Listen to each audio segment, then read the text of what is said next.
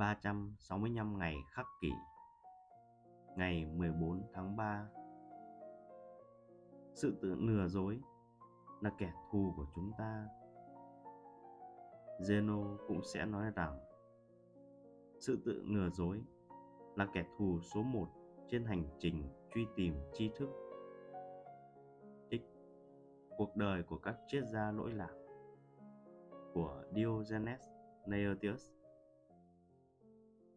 sự tự lừa dối hay ảo tưởng về sự vĩ đại không chỉ là những đặc điểm tính cách khó chịu.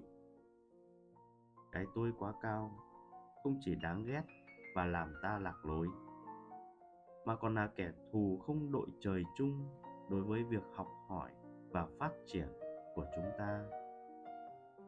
Như epictetus từng nói, một người không thể bắt tay vào học những gì mà ông ta nghĩ mình đã biết. Ngày nay, chúng ta sẽ không thể tiến bộ, không thể học hỏi, không thể có được sự tôn trọng của người khác nếu ta nghĩ rằng mình đã hoàn hảo, đã là một thiên tài được người người ngưỡng mộ.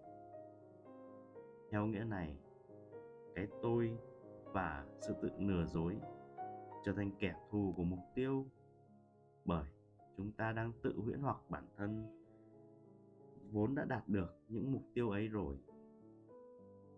Vì vậy, chúng ta phải khinh thường và khắc nghiệt với cái tôi. Cứ ngấm ngầm chống lại chúng ta để ta tránh xa nó 24 giờ một ngày.